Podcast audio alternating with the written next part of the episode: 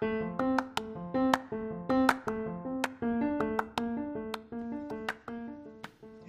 halo, assalamualaikum warahmatullahi wabarakatuh. Hong Swastiastu.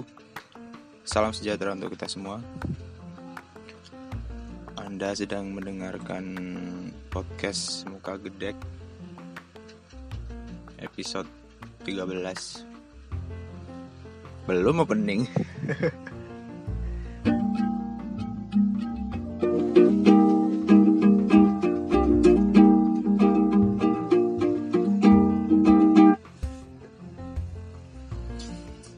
balik lagi buat yang baru dengerin podcast Muka Gedek membahas tentang pendakian, muncak, gunung, teori bumi bulat dan bumi datar.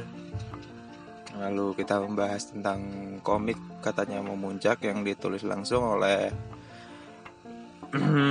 kreatornya Muka Gedek. Sekarang udah nyampe episode berapa ya? Nggak saya lihat ya, lupa tiga eh berapa ya? tiga satu apa? tiga dua apa? Itulah pokoknya. Oke selamat datang kembali. Jadi hmm, saya sedang was was ya saya sedang sedang mengerjakan sesuatu ini. Deadline-nya itu tanggal 29 lalu di tanggal 29 nanti saya harus mensubmit ide saya yang sampai hari ini pengumpulan datanya itu belum selesai-selesai. Padahal sekarang udah tanggal 20, berarti 9 hari lagi. Uh, 9 hari lagi itu cepet loh 9 hari itu. Jadi 15 menit pertama kita bahas komik dulu ya. Komiknya ini episode berapa sih ini? Episode 29 kok 31. Episode 29 itu tentang menjadi beban di tim kalian. Kalian pernah nggak sih kayak ikut pendakian lalu ikut muncak gitu ya tapi ternyata kalian itu cuma nyusahin doang gitu. Terus kalau kalian udah begitu kalian sadar sadar diri nggak kalau udah jadi kayak beban buat orang lain itu kalau saya sih waktu itu sadar diri. Jadi waktu itu di hari itu waktu muncak ke Semeru itu saya memutuskan untuk pisah sama teman-teman saya. Jadi mereka itu kayak apa ya, terhambat gitu jalannya. Mereka gara-gara mereka nungguin saya. Jadinya ya udah mending kalian berangkat dulu aja deh gitu. Lalu center segala macam saya suruh bawa mereka gitu. itu niatnya waktu itu saya niat niat saat itu ya saya niat untuk nggak ikut sih. Jadi biarin aja saya di belakang dengan belakangan gitu nyampe nya yang penting teman-teman saya nyampe duluan aja. Saya nggak pengen jadi beban mereka sih. Soalnya kalian pernah muncak gak sih? Jadi kalau misalnya kalian ya kebiasaan jalan cepet. Lalu ketika ada teman kalian yang lambat terus kalian ikutan berhenti berhenti buat nungguin dia itu ikutan capek tau. Percaya nggak kalian? Saya juga ngerasa kayak gitu saya saya nggak ngerasa cepet ya. Saya jalan speed saya waktu mendaki itu biasanya biasa aja sih. Cuman kadang kalau ada yang lebih lemot dari saya itu malah bikin saya cepet capek juga gitu. Karena berhenti berhenti belum waktunya istirahat kita berhenti. Padahal stamina kita masih ada. Jadi energi kita dipakai buat istirahat buat bercanda-bercanda gitu di pos itu ya emang kadang uh, cepet-cepetan nyampe itu juga nggak bagus. Cuman kita kan juga harus tahu waktu gitu. Misalnya ada estimasi waktu dari pos ini ke pos ini itu kita paling lambat itu berapa jam gitu. Nah harus tetap ngikutin itu kalau enggak ya schedule ke depannya bakal berantakan misalnya ya kalian ke Ranukumbolo. Ranukumbolo itu normalnya dulu saya sama teman-teman itu 4 jam. 3 jam itu cepet, 4 jam itu standar, paling lemot-lemot itu 5 jam lah. Nah, sekarang bayangin kalian nyampe ke Ranupani ya. Dari Ranupani kan ke Ranukumbolo kan? Dari Ranupani ke Ranukumbolo misalnya kalian ngambil jam paling lambat yaitu selama 5 jam. Berarti minimal kalian berangkat dari Ranupani itu harus jam 12 jam 12 siang. Jam 12 siang kalian harus mulai jalan. Jadi selambat-lambatnya nyampe di Ranu Ranu Kumbolo itu jam jam 5 maka dari itu kalau lebih dari itu kalian lebih molor dari itu bisa-bisa kalian kemalaman di jalan. Menurut saya ya jalur paling enak itu ya jalur dari Ranu Pani ke Ranu Regulo sih. Pemandangannya bagus terus treknya nggak nanjak-nanjak banget gitu. Tapi kalau malam di sana bahaya soalnya kiri itu kan jurang. Terus ada beberapa jalan yang kalian harus lompat dari batu ke batu yang lain gitu. Nah kalau kalian malam-malam itu bakal lebih bahaya kan. Nah kayak gitu makanya uh, kalau trekking di gunung yang butuh waktu beberapa hari itu trekking yang dianjurkan itu siang-siang sih. Kalau malam itu ya udah waktunya istirahat. Gitu. Jadi misalnya kalian berangkat jam 12, kalian ngambil waktu terlambat itu nyampe sana jam 5. Jam 5 kalian baru nyampe baru nyampe saat itu juga kan baru nyampe dek saat itu juga kan. Terus kalian masih harus berdiriin tenda kan berdiriin tenda terus kalian bersih bersih pokoknya maksimal sejam lah jadi jam 6 itu udah lambat banget lah. Jadi kalau estimasi kita waktu itu kita itu berangkat dari jam eh berangkat dari Ranu Kumbolo itu paling lambat eh dari Ranu Pani paling lambat jam 10 siang kan estimasi waktu kita 4 jam. Jadi nyampe sana itu jam 2an lah. Paling lambat jam 3 jam 3 asar itu baru nyampe Ranu Kumbolo. Tapi kita seringannya jam jam setengah dua jam satu gitu nyampe sana itu. Jadi ada waktu buat berdiriin tenda lalu kita masih bisa main-main masih bisa foto-foto masih bisa masak-masak masih bisa masak buat nanti malam gitu. Nyiapin masakan buat nanti malam. Jadi uh, ya itu tadi ada estimasi waktu yang harus kalian patuhi meskipun kalian anggap aja mendaki yang santai ya. Nah itu sama aja kayak waktu saya muncak kemarin itu. Kan teman-teman saya pada kenceng-kenceng tuh jalannya. Nah saya nggak pengen jadi beban mereka aja sih saya jadi saya mengundurkan diri nggak mengundurkan diri mengundurkan diri jatuh dong mundur-mundur. Jadi saya menyarankan ke diri saya sendiri buat ikut rombongan yang belakang. Grup yang lemot itu saya ikut tim yang lemot itu di belakang. Jadi yang teman-teman yang udah jalannya kenceng ya udah ikut ikut tim-tim yang kenceng aja jalannya.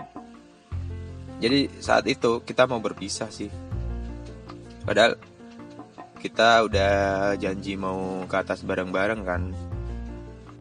Lalu ternyata ya dengan kondisi kayak gitu saya nggak bisa dong egois buat biar mereka nungguin saya di ini jalannya lambat-lambat kayak begitu ada ini sih ada sedikit konflik sih. Masa kamu nggak ikut sih? Kita kan udah janji kita mau bareng-bareng. Iya. Kita pasti bareng-bareng kita pasti nyampe ke puncak bareng-bareng. Cuman saya sedikit lambat saya bilang kayak gitu waktu itu. Sedih loh waktu itu. Ada bayi nangis di belakang. Minum bener ah. Ini ntar musiknya kencang sendiri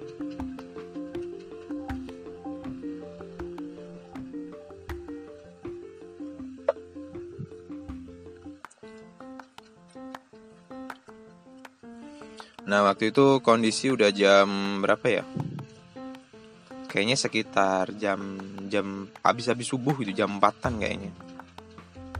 Jadi kan kita waktu itu kayak ngejar sunrise gitu kan di puncak ngejar sunrise tuh itu keren banget itu kayak kita ada di ujung bumi terus kita ngeliatin matahari barusan muncul gitu ya itu pasti bagus banget kan itu pasti pasti keren banget gitu kan jadinya ya udah saya pengen gini loh kalian kalian buru-buruan aja biar dapat sunrise gitu. Saya nggak apa-apa di bawah aja. Yang penting nanti kita sampai atasnya sama-sama toh bareng-bareng toh. Nah waktu itu itu begitu. Padahal ya andai kata stamina saya kenceng ya saya udah lari aja. Waktu itu tuh dinginnya sama ini sih kebangetan sih dinginnya. Buset itu baru pertama kali ya ke naik ke Semeru. Pertama kali muncak pertama kali itu juga langsung ke Semeru itu dinginnya ya Allah. Itu tangan itu ya sampai saya masukin ke mulut tau. Biar ini biar nggak beku. Rasanya itu kayak kaku-kaku gitu tangannya. Kayak susah buat gerak gitu kayak membeku. Saya aja sih yang lebih cuman emang kayak begitu rasanya. Jadi sukar dipercaya ya. Padahal kalau ke gunung itu ya waktu itu zaman segitu ya gak nggak seperti yang kalian bayangkan sekarang yang bisa foto saya enak jidat begitu ya. Dulu nggak ada nggak ada apa buat foto nggak ada ini mungkin kamera digital tuh. Itu pun nggak semua orang punya kamera digital. HP dulu ngeblur semua buat foto. Ini kameranya VGA saya masih ada sih foto saya sendiri pakai kamera 6600 dulu. Saya matiin. Tuh dari bawah. Nggak hidup sama sekali biarin lah biar biar nyampe atas bisa foto-foto baru foto jelek. Ada nggak ya? Saya kemarin nyariin di Facebook saya sendiri kayaknya ada deh. Lucu banget. Nah itu barusan karena kita cuman bahas satu komik nggak nyampe 15 menit ya nggak apa-apa lah ya. Hmm saya mau bahas ini aja deh. Beberapa uh, fenomena belakangan ini. Kalau ini sih saya sih saya itu sering ini ya comparing antara pendaki zaman dulu sama pendaki zaman sekarang itu kenapa kalau zaman sekarang itu yang naik gunung itu cantik-cantik ya dulu ya dulu orang naik gunung itu buset wajahnya buluk-buluk gak, gak sumpah gak ada yang cantik gak ada yang ganteng yang ganteng makin jelek naik gunung mana panas begitu ya itu ya di gunung kalian berdiri di bawah matahari jam 12 siang gak ngerasa panas. Cuman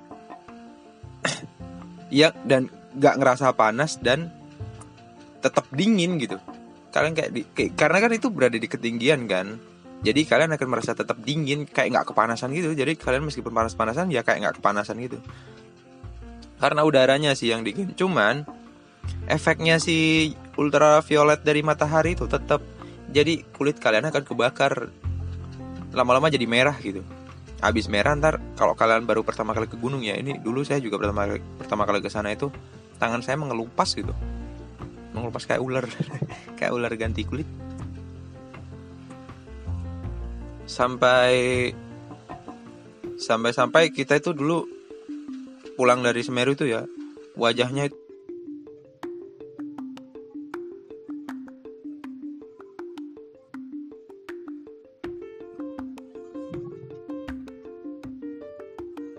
Ya, sekarang kita udah masuk ke sesi tanya jawab. Jadi kayaknya podcast kita yang sekarang nggak nggak terlalu panjang nih. Saya lagi ngerjain sesuatu soalnya. Ada hal yang sedang saya kerjakan. Jadi pertanyaan pertama itu dari Instagram namanya underscore filosofi underscore underscore. Iku gambar apa pe kok medeni? Oh gambar yang saya pakai buat ask question itu itu gambarnya muka gede sih sebenarnya. Jadi uh, saya pengen garak pengen bikin karakter kalau muka gede itu sebenarnya iblis gitu lah. Iblis yang menyamar jadi manusia. Masuk gak masuk gak gak jelas ya. Ya saya pengen bikin teori ya. Jadi gini. Kan kan iblis itu diciptain buat ganggu manusia ya. Nah berarti iblis bakal baik kalau dia menjalankan tugasnya dengan baik yaitu mengganggu manusia. Nah kalau misalnya si iblis itu enggak menjalankan tugasnya yang it means dia malah kebalikannya dia ngebantu manusia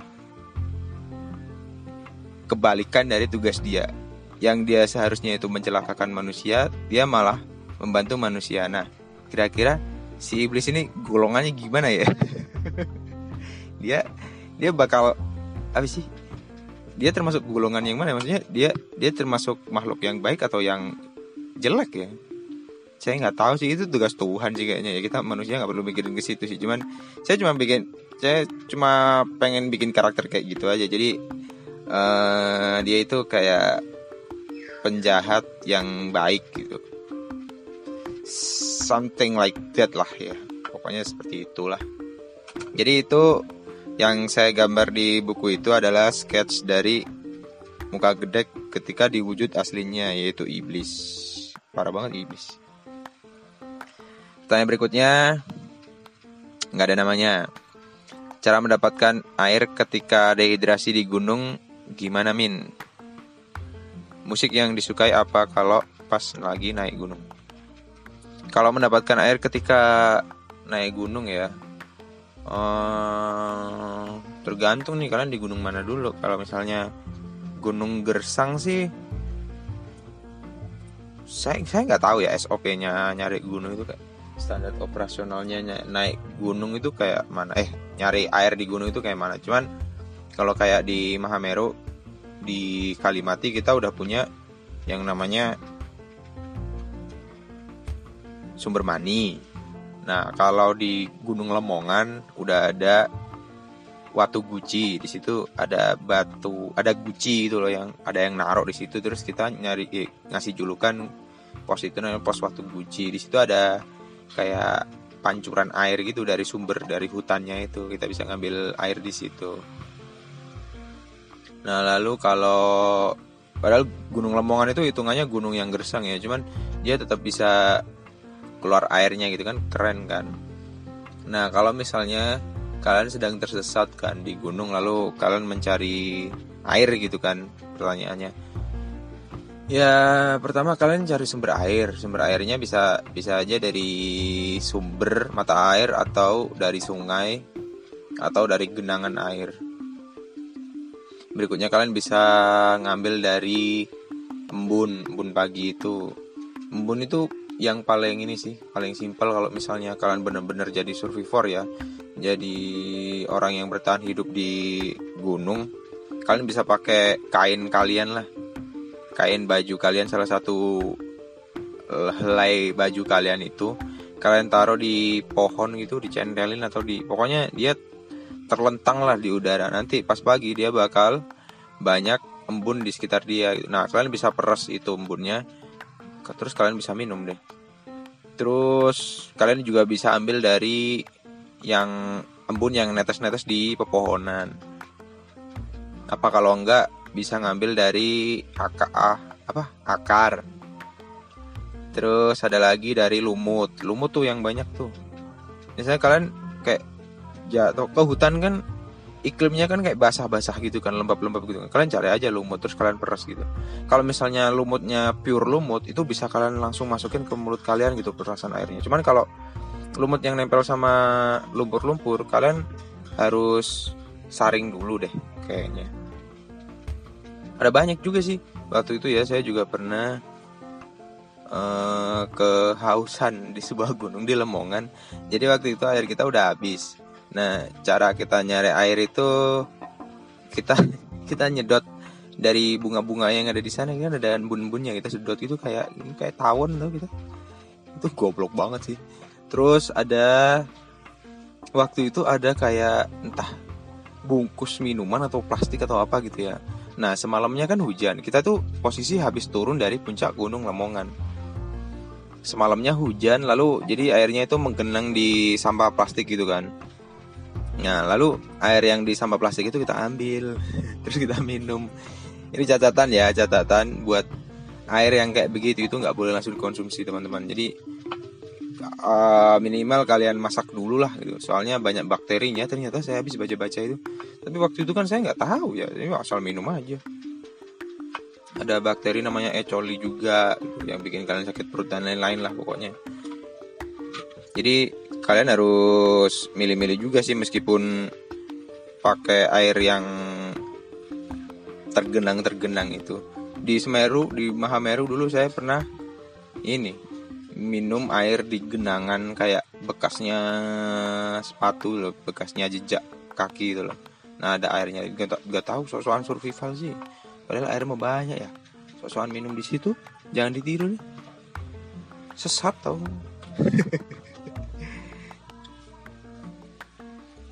Pertanyaan berikutnya itu ini musik ya. Ntar aku buka dulu deh. Oh iya musik. Suka musik apa bang? kalau musik saya suka itu System of Down. Kalau belakangan saya lagi sering dengerin lagunya ini sih. Lagu-lagu yang slow-slow gitu. Kalau di YouTube itu saya suka buka Lofi Hip Hop yang musik streaming itu. Di Spotify juga saya playlistnya juga Lofi Hip Hop. Lagu slow-slownya Bandanera juga. Kalau yang sekarang sedang bergeming di kepala saya itu itu sampai jadi debu itu. Kau ku di yang satu ku di sebelahmu. Nah itu itu sedang bergeming tadi di kepalaku. Berulang-ulang terus lagu terus berikutnya ada lagunya siapa? Danila yang ada di sana